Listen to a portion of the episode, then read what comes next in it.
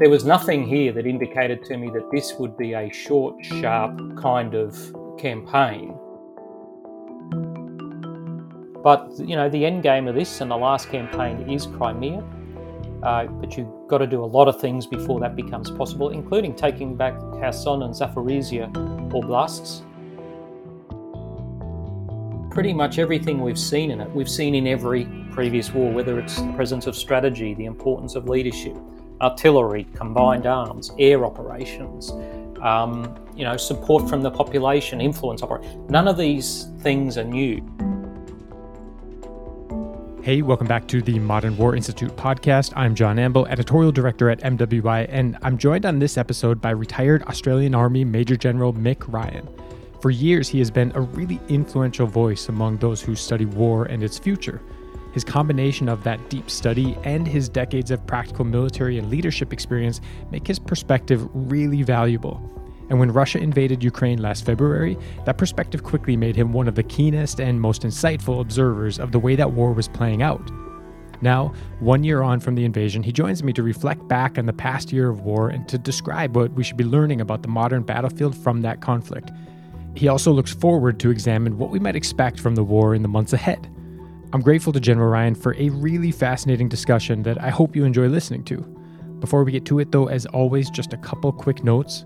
First, if you're not yet subscribed to the MWI podcast, you can find it on Apple Podcasts, Stitcher, TuneIn, Spotify, or any other app. We're working on some really interesting new episodes that you won't want to miss. And second, as always, what you hear in this episode are the views of the participants and don't represent those of West Point, the Army, or any other agency of the U.S. government. All right, here's my conversation with Major General Mick Ryan.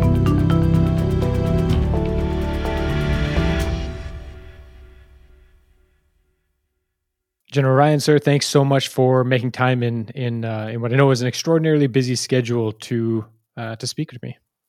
Yeah, no worries. Great to uh, be with you, John, and back at the uh, Modern War Institute.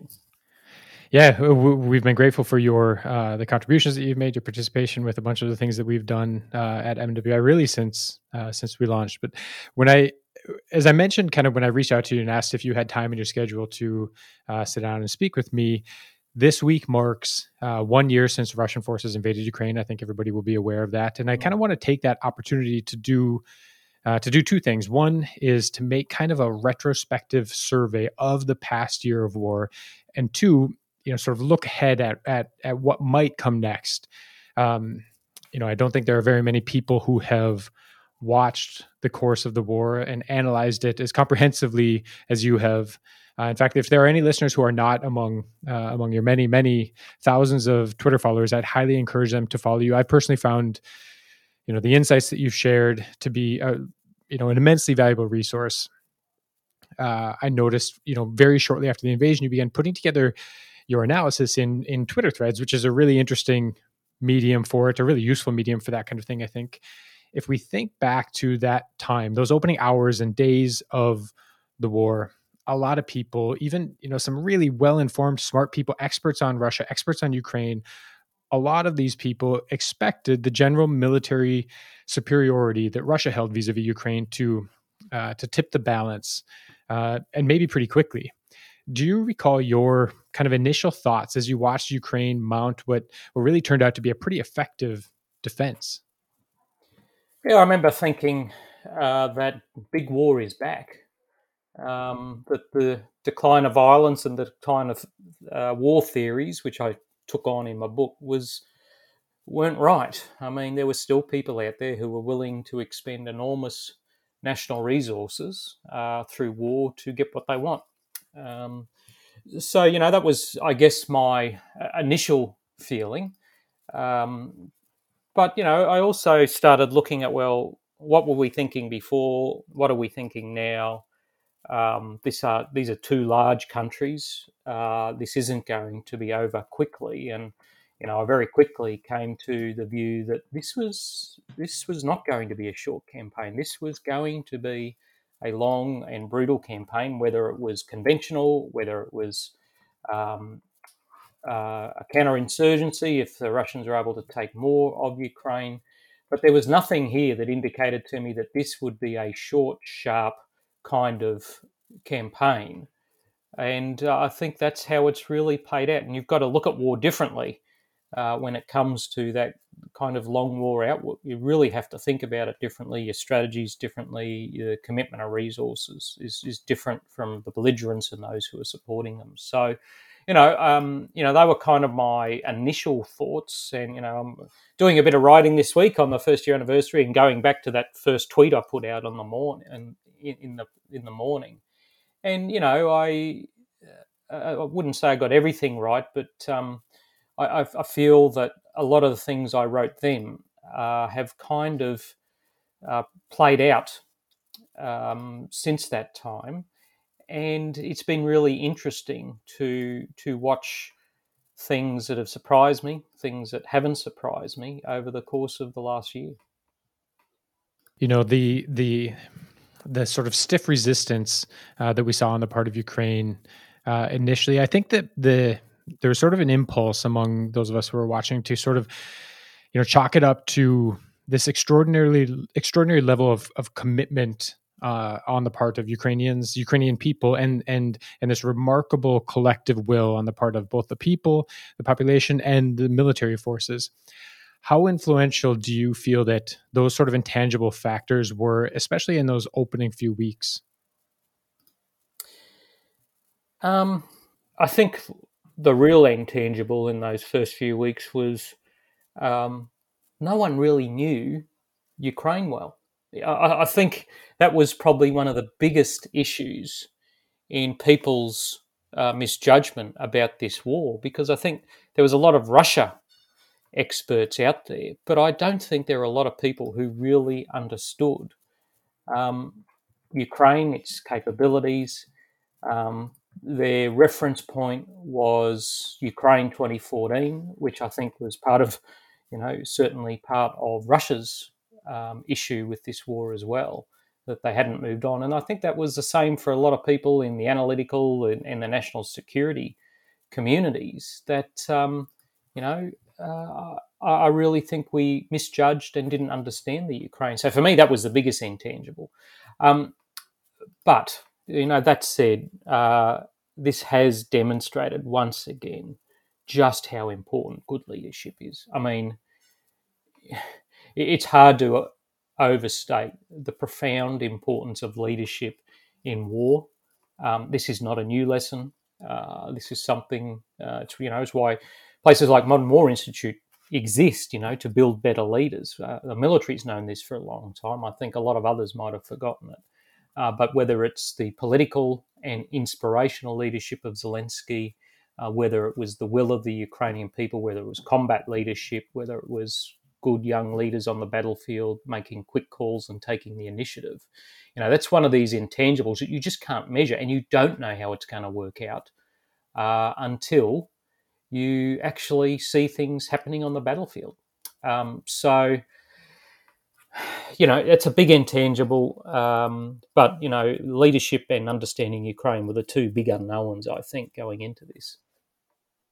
You know, it's one of the things that I, have had the good fortune to uh, to spend a fair amount of time in Ukraine from about 20, I think 2016 was my first trip, uh, up until the fall of 2021, uh, about five months before the invasion. And one of the things that struck me is that on one of my first trips there, we were told by a very senior army officer that Ukraine Ukraine's military was more Soviet than the Russians because they hadn't had these opportunities to sort of identify the problems with uh, some of these characteristics and then fix them the way that Russia did with well two wars in in uh, in Chechnya and then Georgia and then Syria um, and so Russian forces had adapted. They'd been on this almost decade long process of modernization, something that, you know, at least back in, you know, in 2015 was certainly a problem. 2014, 2015 was certainly a problem in the Ukrainian armed forces.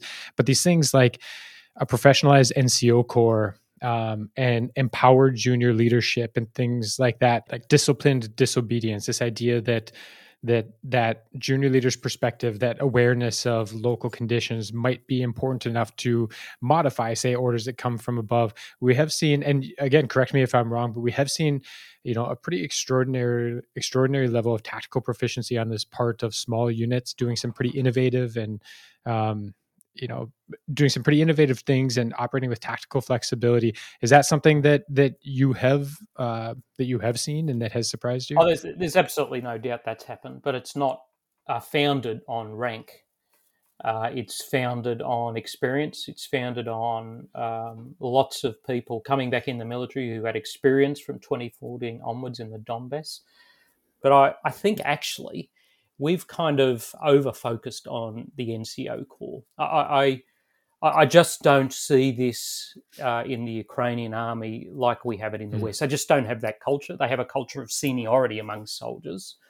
Um, you know, there's a very bottom-up kind of culture in the Ukrainian military and Ukraine more broadly, whereas the Russians are a far more top-down, centralized control uh, institution culturally. You know, that is just their uh, institutional stance, for want of a better term. And I think it's a significant asymmetry that the Ukrainians have been able to uh, learn and adapt as individuals and as an institution better than the Russians have. Now, it doesn't mean either side are perfect or, or perfectly awful, but I think it's a significant uh, asymmetry in this war that the Ukrainians have been able to learn more broadly uh, and more quickly than the Russians have.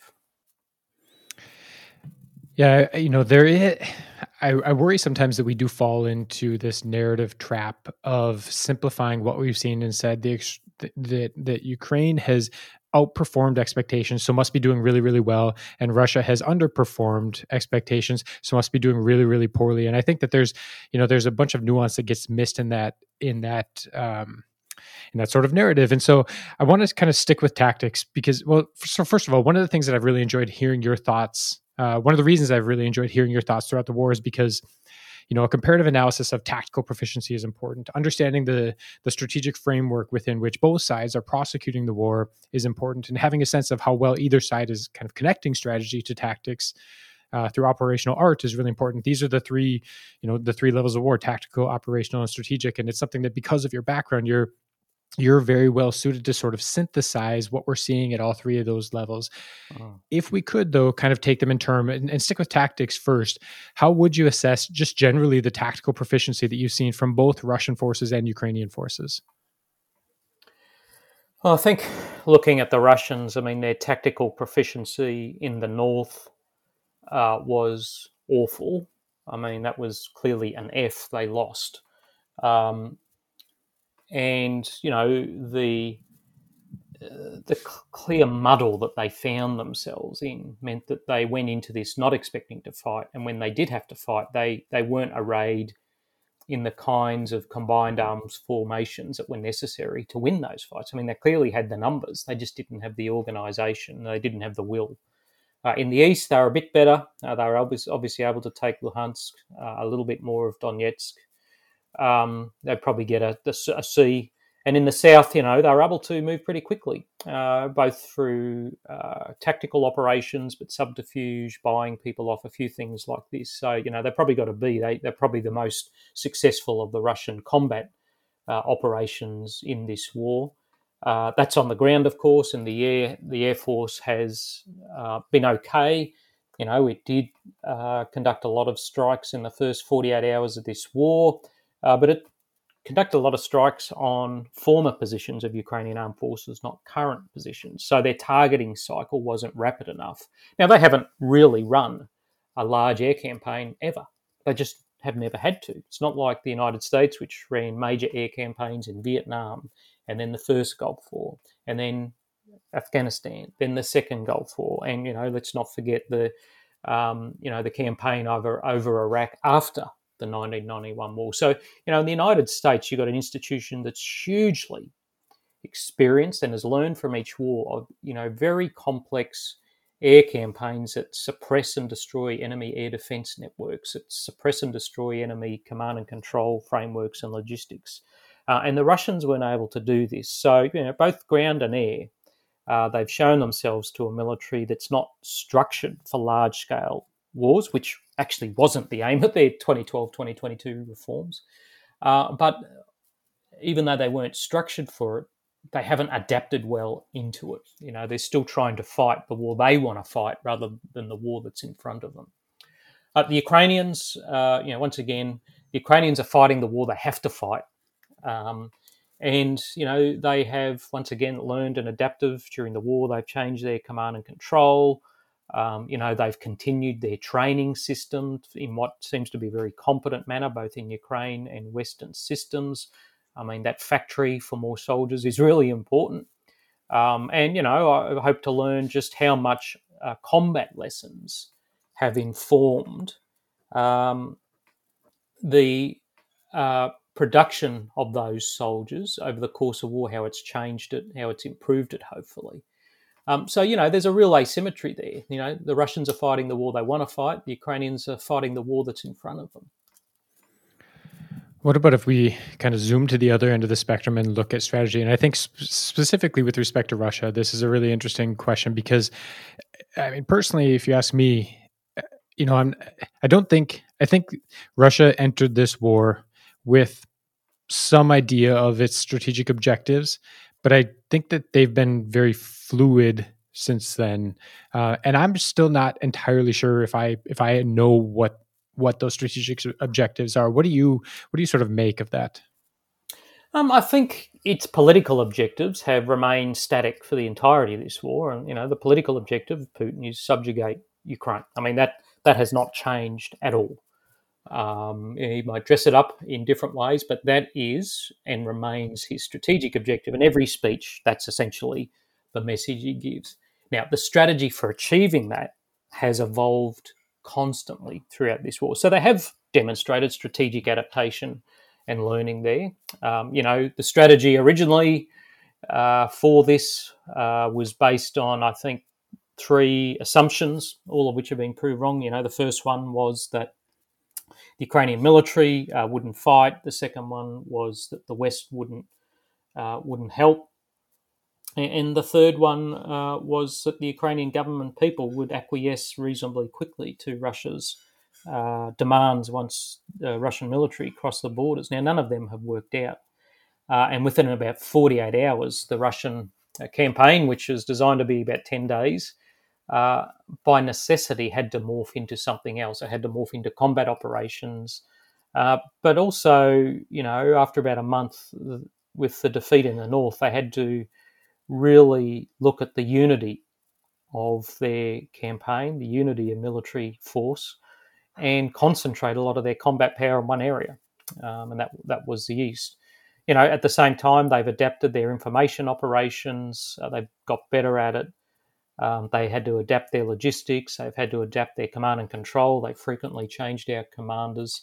Um, so, you know, I, I, think their political objective has remained the same, but their strategy for achieving it has continued to evolve uh, throughout this war and the strategy for achieving it you know we're starting to kind of then dance into this area of of, of campaign design and operational art right right which is this sort of connective tissue between strategy and tactics that mm. uses the former to to inform and and and kind of determine uh, the latter you know I, some there are times in in the past year when i've looked at it and i've struggled to really trace the contours of any sort of operational campaign plan on the part of russia because i think in part they have had to they've run into so many walls and had to adjust. And so it's difficult to kind of understand how operational art is taking place on the Russian side, or if it is taking place on the Ukrainian side, I think it's a little bit more understandable because you said Ukraine is essentially fighting the war that they have to fight, and so you know maybe a campaign plan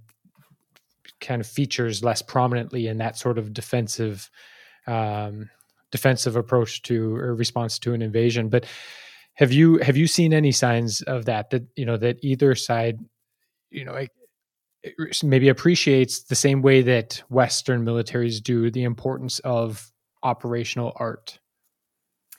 Oh, I think you know both sides uh, appreciate it because uh, both have it in their DNA. I mean, the operational art wasn't something the West invented. You know, it was something mm-hmm. the Russians really came up with in the interwar period, and the Ukrainians certainly retain DNA from both Soviet and Russian military systems. So, I, you know, I think they both understand the importance of that operational art of uh, building campaigns that um, undertake tactical operations to meet strategic and, and political objectives. Once again, I just think the Ukrainians have probably been better at it than the Russians have. I mean, the Russians made some terrible assumptions uh, based on poor intelligence that informed their campaign plan. I mean, their campaign plan, you know, had four different um, armored thrusts on the ground. Uh, from north, northeast, east, and south at the beginning of the war, each supported by its own mini air force rather than a unified air campaign. Um, which was based on the Ukrainians probably wouldn't fight, and this will be over in 10 days, and you won't see support from the West. So their campaign planning was flawed from the start. Um, you know, clearly joined political objectives with tactical um, fighting, but the way it did it was bad because the assumptions it was based on was bad. The Ukrainians, on the other hand, have had great clarity. You know, it's it's easy to have clarity when someone's trying to exterminate you and your nation. Um, so that forces uh, a rapidity of action, uh, a clarity on what actually matters, what's really important. Um, you know, they don't have too many distractions, the Ukrainian military. They have one job, they know what it is. And that, you know, allows them to do the kind of campaign planning that we would see that, you know, people like me have done on school events, war fighting, or, or done in places like Iraq. And I think that once again, they've done it pretty well. And if you have a look at some of the features of you know the operational art um, you know it's that focus on meeting strategic objectives. It's about prioritization. It's about creation of reserves. It's about the integration of air land sea uh, activities about the integration of kinetic and non-kinetic. Um, it's about planning current and subsequent battles and, and campaigns. And I think we've seen that in pretty good measure from the Ukrainians. You know, whilst they were fighting in the south, they were preparing for Kharkiv. While they, whilst they were conducting Kharkiv, they were planning for Kherson. While they've been doing that, I guarantee they've been planning for both winter and spring offensives. Um, so, you know, I think there's a lot we don't see. That that's always the case, especially when a war is ongoing. But boy, I think there's going to be a treasure trove for those who study the operational level of war in particular at the conclusion of this war because I think it's it's an approach that time has kind of recome, and I think it's an approach that has uh, been used by both sides of this war, and it's something that's worthy of of more study. You know, after a um, a you know an opening phase of the war that was you know everybody's kind of trying to make sense of and figure out you know we're all looking at these institute for the study of war maps um, to see you know kind of how things are changing on a daily basis and then we really had in in in the fall you mentioned um, the offensives to recapture kharkiv and kherson. You know it was it was a very sort of a war of movement in a lot of ways. Now into the winter um, for some reasons maybe unexpectedly it has become uh, or expectedly, it has become more static than it's been kind of at any point since the invasion. Did that surprise you, or, or, or, would you have sort of said, "Hey, look, you know the the realities of of winter in this part of Europe mean that there's probably not going to be a whole lot of combined arms maneuver taking place and and lines shifting as as rapidly or as quickly as they were, um, you know, throughout the fall." Yeah, it it was entirely unsurprising. I mean, if you have a look at any past war, there there are a mix of pulses and pauses, right? Um, you see pulses of combat actions uh, and strategic strikes, as we've seen in this war. But um, wars are fought by humans, and humans get tired, and um, not just individuals, but organisations get tired. Uh, they exhaust themselves after months of uh, combat, as well as you know artillery and, and long range strikes. So it's impossible for any military institution, even the very best military institution that's ever existed, which was probably the US Army Gulf War 1991. That 100 hour campaign couldn't have been a 100 day campaign because at some point people get tired. And unless you've got an entirely second force to follow them behind it, you've got to take, take pauses, you've got to slow down, whether it's to reinforce, whether it's to resupply, whether it's just to take stock of the enemy's reaction so you can adjust your plans war is all about these macro pauses and pulses. And it made sense to me that, you know, we saw a pulse in the first few months of the war. We saw a bit of a pause uh, in the middle of the year, even though Donbass was quite bitter. We saw a pulse again in September, October, November with Kherson and Kharkiv. We saw a bit of a pause over winter, although I think if the West had have delivered on a lot of its supplies to Ukraine, they probably would have done something more over winter. And we're about to see another pulse. So this is just a pulse and pause kind of uh, activity that we see in every historic long war, and I think we'll continue to see it in this one. We're building up to another pulse. We're not there yet. Uh, I think you know you're seeing the the contours of the Russian campaign uh, fall into place, but uh, I, I expect over the next four months or so we'll see a significant pulse of combat operations. And what will that look like? You know, what are the, what do you imagine are the, or what do you expect are the, uh, the sort of objectives of either side as they ready these spring offensive plans that I think most people kind of anticipate?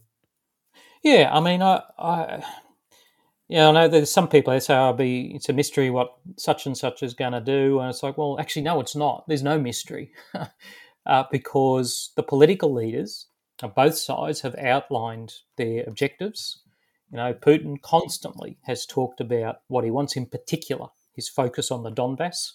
So the Russian focus is really going to be, at least tactically and operationally, in securing the Donbass. And you can see the beginnings of what they're trying to do as a, an encirclement of Bakhmut uh, as part of that, but there'll be other operations. And that will be accompanied by uh, longer range strikes, which are designed to coerce the Ukrainian people, but it's not. So it's more terror campaign. But it does, um, you know, support Russian theories uh, of you know economic warfare, which is part of their doctrine and what they've been doing from day one. You know, do hmm. things that take away Ukraine's capacity to generate revenue through GDP or manufacturing, mining, and ag- agriculture. So uh, that's what Russia is going to do in the next six months, I think. Um, and Ukraine, likewise, there's no mystery. Um, the president of Ukraine at the G20 outlined his 10 points of war termination. They're out there for all to see. He's um, hewed to that message ever since the G20. He wants all of Ukraine's territory back. So, once again, we know Ukraine's going to do things to take back territory. Now, it'll do things also to destroy the Russian military at the same time. And I think the more Russian military they decide, the better it is for all of us. Um, but you know they will be looking at the east and the south uh, to take back territory. The synchronization is a bit of a mystery, and I, you know I'm not really interested in speculating. There's, there's a myriad of ways you might do that. But you know I think the east and south, and then Crimea is the rough kind of orchestration we have there, and some of that might be concurrent. But you know, the end game of this and the last campaign is Crimea. Uh, but you've got to do a lot of things before that becomes possible, including taking back Kherson and Zaporizhia oblasts to even be in a position to uh, place the Russians at risk, make them think you're going to invade it military, or indeed go ahead with some kind of military invasion of Crimea. You know, you wrote a uh, you wrote a fantastic book called "War Transformed" that um, that sort of traces the outline of um, modern war, really, in the in the kind of influential forces, technology, demographics, etc., uh, that shape it. The book was published uh, nine days before Russia's invasion last February. Are there conclusions that that you reached in the course of writing the book that um, that this war has reinforced and you know maybe on the flip side has has the conduct of the war challenged and maybe any of your assumptions or or your expectations um, I, I, don't think it has. I mean, War Transformed is about war as a phenomenon, and then some of the trends we're seeing, and the trends I wrote about in there, all of them have been uh, in evidence uh, in Ukraine. I think what I would take from a reading of the book and then the war is that there are very few new elements of this war. I mean, every war is an aggregation of the ideas, the organizations, uh, the styles of fighting that have gone between it. It's there's if you have a look at every war, you kind of uh, lift, you know, open the cover, and there's this strata of every war that's gone before it, um, with lessons, some well learned, some not so well learned. And this war is no different. Um, pretty much everything we've seen in it, we've seen in every previous war, whether it's the presence of strategy, the importance of leadership, artillery, combined arms, air operations, um, you know, support from the population, influence operation. None of these things are new. I mean, I think um, the continuities in war, and you know, I talk about this a lot, is continuity is about 80 to 90% of war. And if you only understand or seek to find those things that are changing, you're actually going to miss the center of gravity of war, which is you know the will to fight, you know the will to produce, uh, the will to lead, and to sacrifice oneself. Now, uh, just because 80 to 90 percent of a war is continuity doesn't mean there aren't some new things in this war. I think there's two for me that are very important that stand out. Obviously, uh, the growing importance of autonomous systems and counter autonomy systems. I think uh, the emphasis on them in this war is different to previous war. I mean, we've yeah, clearly we've used um, remote control systems since the Second World War. I mean, the Germans used them on the beaches at Anzio, so um, they're not new. But how they're being used, how they're being better integrated with operations, is changing. And you know, the use of these systems now means, for example, the detection to destruction time is less than a minute. You know, when I was a brigade commander, it was ten minutes that has significant implications for tactics. It has massive implications for force structure. And we need to ask ourselves, you know, uh, is things like towed artillery uh, viable anymore? Um, are crewed attack helicopters viable anymore? Is logistics that's not on wheels and command and control that's not on wheels or track viable anymore? So I think that's one thing that's newish. But the other new thing I think is really interesting and exciting because there's a lot of opportunity is this meshing of civil and military intelligence. Um, it's not just use of OSINT, there's a real meshing that's taken place in all the aspects of the intelligence cycle, whether it's collection, whether it's uh, analysis, which is happening in civil and military and individual, you know, bedrooms and, and, and lounge rooms, and, and dissemination. It's all happening that whole cycle is happening both civil, military, and government networks. And there's a closer networking of all that, particularly with the Ukrainians. Um, and I think moving forward, military institutions are going to have to think differently about not just OSINT, but all the elements of the intelligence cycle and um, you know assurance and assessment of information, but targeting quality information, battle damage assessment, um, strategic assessments, none of which anymore can rely just on military and government intelligence institutions. I mean, I think it's fascinating what's happened. There's been a couple of good articles on it, but I think there's a long way to go in how we analyze what's happened here. You know, as um, Clausewitz obviously said, the difference between uh, you know war on paper and real war is is friction. What have been some of the you know points of friction that have been most uh, prominently on display during the conduct of this war so far? I think, uh, like all wars, there's lots of them. There's clearly the, the, the friction that occurs in the battle space. Um, I mean, I think that's uh, an obvious one. There's been the friction when it comes to logistics. Um, but, you know, I think if you go to the other level, I think alliance friction has been a really interesting part of this war. I mean, Putin did not expect the West to respond as quickly or decisively as it has. Now, some of us would like it to have responded even more decisively or and more quickly, but um, for Russia, part of the friction has been this has reinvigorated NATO. Uh, you know, it wasn't too long ago the French president was calling it a brain dead organization. Now, I, I, think that was probably a little unfair, but not too much. You know, bureaucracies do atrophy over time, and, and if you don't use your muscles and brain cells, they do kind of uh, ossify. Um, this has reinvigorated NATO. It's given it new purpose. It's given it a purpose it has not had for 30 years. Afghanistan wasn't purpose, it was just a job to keep it busy while it came up with a new purpose in many respects. Um, so for the Russians, the NATO and you know broader network of nations that are helping Ukraine, quite rightly, um, has been a great source of friction for them. Um, but I also think for the West in its support, uh, the lack of support by some other nations or the kind of neutral status of countries like China and, and India and, and, many in South Asia and, and Africa uh, who don't want to take a position has caused a lot of friction in the international system.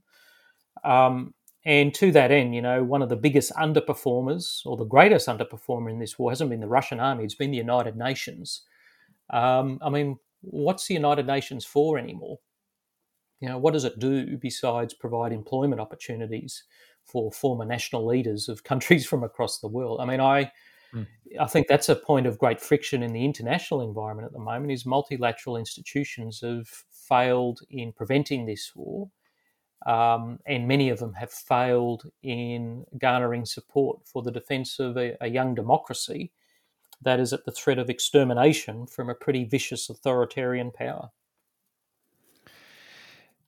you know there are certain sort of aspects of military operations that um, and again i say this from a you know a very particular perspective but the us military perspective has been shaped over the past 20 years largely by um, its participation in conflicts that were defined by particular features. One of them was unchallenged uh, air supremacy. Another one of them was um, you know essentially largely secure and reliable lines of communication for logistics resupply and things like that. We're seeing now you know evidence of how difficult it can be to prosecute a war when when those things can't be taken for granted. We published an article um, by uh, our former director Liam Collins Collins in 2017, I believe, almost six years ago now, that talked about the importance of being able to get back to things like camouflage and understanding the importance of cover and concealment and jumping TOC. You know, when I when I was in Baghdad in 2008, the division headquarters. I was assigned to a brigade. Our division headquarters in Baghdad, multinational division Baghdad, was at uh, the Victory Base complex, which was this massive, yep. sprawling yep. base. That, I remember it well.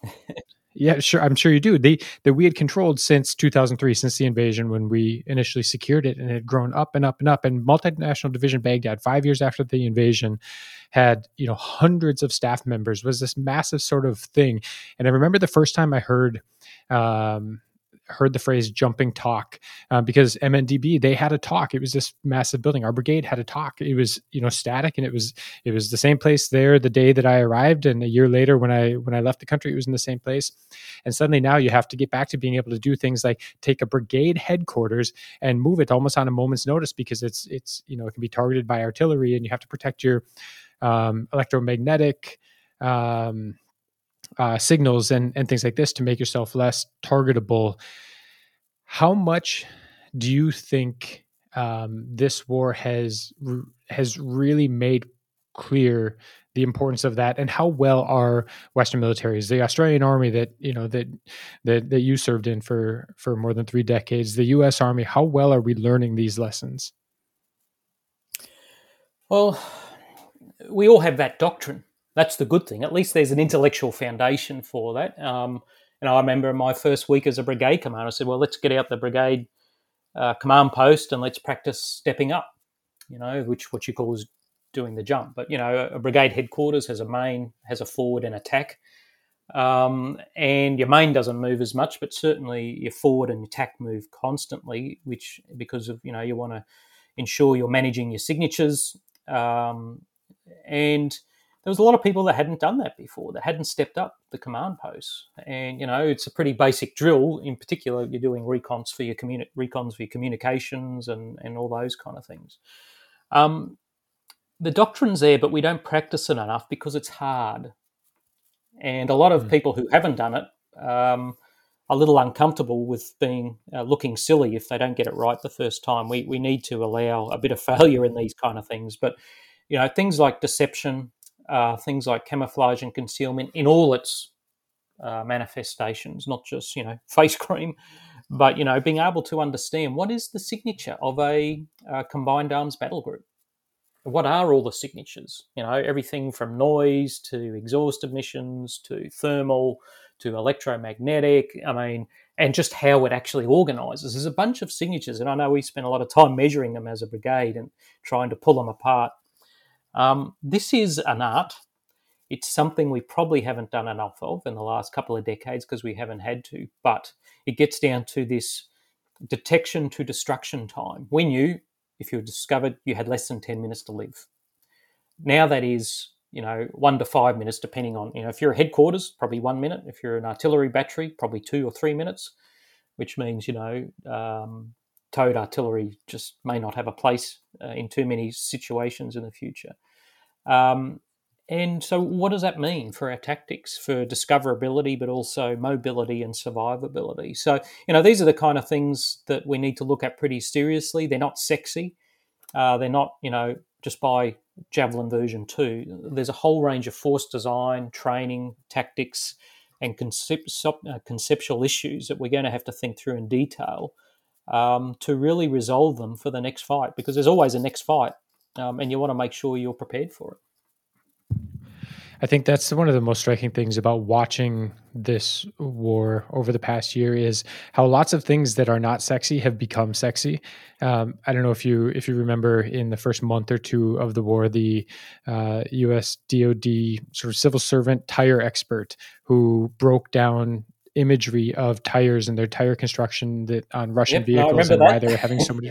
I mean, you know, these are the sorts of things, you know, tires stuff. That's not that's not sexy we don't normally think of that or logistics you know this is again this is sort of something that because we sort of took for granted that logistics was not going to be contested that we weren't going to be able to run or we weren't going to be running into problems just getting what we needed from point a to point b when i was in afghanistan i was on a it just happens right logistics just happens exactly what I, I, mean i was in when i was in afghanistan i was part of a small team of six um, all americans but we lived in and worked in a british uh, AO uh, area of operations, and we were able to get. I mean, we had a Connex full of protein shakes and potato chips and and Gatorade and everything we ever could have wanted at that point. We just sort of took it for granted, like you said.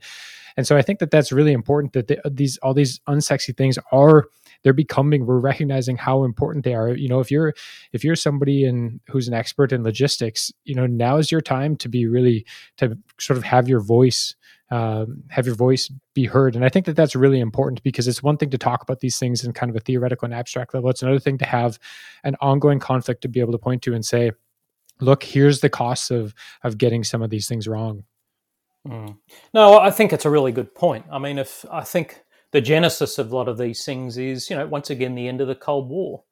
Um, you know, we didn't want to have big militaries anymore. We didn't want to have big industrial bases. We wanted to reap the peace dividend. Um, and, you know, uh, this was about prosperity and stuff for our people. And I think that is entirely reasonable. But I think it also led to military institutions, including my own and the US ones, um, taking up some really junk ideas from business. I mean, really junk ideas, uh, hmm. just in time logistics that is a junk idea for a military institution. There's no such thing. You know, if you don't have it when the fight starts, there's no getting it once the fight starts until it's probably too late. So that was a junk idea. I think um, some of the management uh, ideas that we've brought in from civil industry and this profusion of MBAs, I also think is a junk idea for military institutions. We actually don't need uh, a lot of that. We need just enough of it, but we need good leadership to start. Um, and, you know, it always worries me when military institutions look outside for leadership exemplars, uh, many of whom are flawed, um, based on founder theory and all this garbage that just doesn't work in a military institution. So I think, you know, we've got to look back at ourselves for what works, what we know works from our history. And that's where most of the best ideas are from, because most of the things we try and steal from industry, uh, the ideas we steal from industry, either lack contextual understanding. Uh, you know, Howard talked about study military history in breadth, depth, and context. But also, a lot of the management ideas that come from civil industry came from the US Army at the end of the Second World War, right? So, I, you know, I think uh, things like misunderstanding logistics, misunderstanding the importance of good leadership, uh, misunderstanding, you know, uh, better integration of military organisations or industrial production, a lot of the times we've been seduced by junk ideas from business.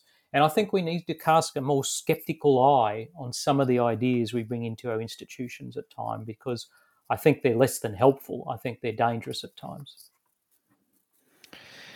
Well, to sort of wrap up, I you know I don't want to put you on the spot and and and ask you to make you know too many specific sort of forecasts or predictions for for what is in store in the world, but it does strike me that maybe a good way to book into the conversation is to return to something that you said right at the outset, which was you know one of your initial sort of um, conclusions that you reached one of the initial insights that you had when you were watching the opening stages of this war is that you know long war is back.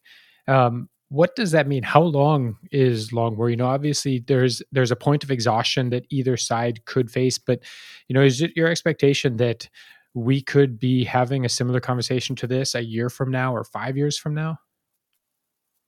I think that's entirely possible. These are two big countries uh, with large resource bases, in particular with humans. Um, and we should remember how long did Afghanistan go for? 20 hmm. years.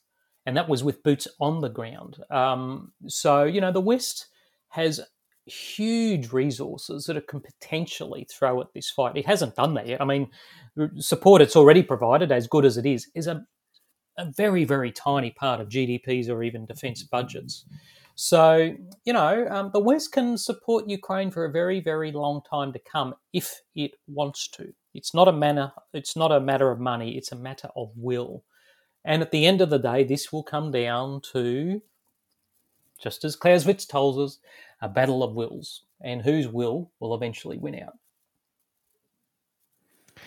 Well, I think we will leave it there. I want to thank you again for um, for taking some time to talk uh, to talk through some of this stuff. For again, for listeners, um, you know that that aren't familiar with your work, if there are any of them out there, um, if they, you know, I highly recommend they find you on Twitter. Um, they they read the things that you're writing uh, very prolifically. Uh, I can't recommend War Transformed, your your book that came out a year ago. Uh, highly enough. You've also got another book uh, that you know maybe this is for another podcast at some point, but you've got another book that comes out in just a couple months. I told you just before we were before we were recording that it's only the second book ever that I have pre-ordered because that's not something I normally do, but I'm very much looking forward to it. It's a novel that sort of explores a future conflict uh, between the United States and China over Taiwan. Um, so you know, I just want to thank you again for not only making the time, but for uh, you know putting all the work into kind of helping people understand uh, you know this war and the broader phenomenon of, of modern war. So thank you. Yeah no worries mate. It's uh, great to talk to you. It's always wonderful to uh, be associated with the modern war institute. It's an, an, organization that i have a deep respect and affection for and uh, really appreciate the time to chat today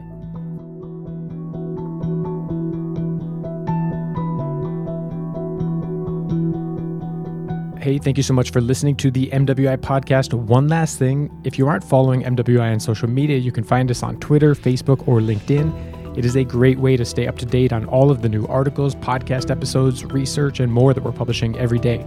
Thanks again.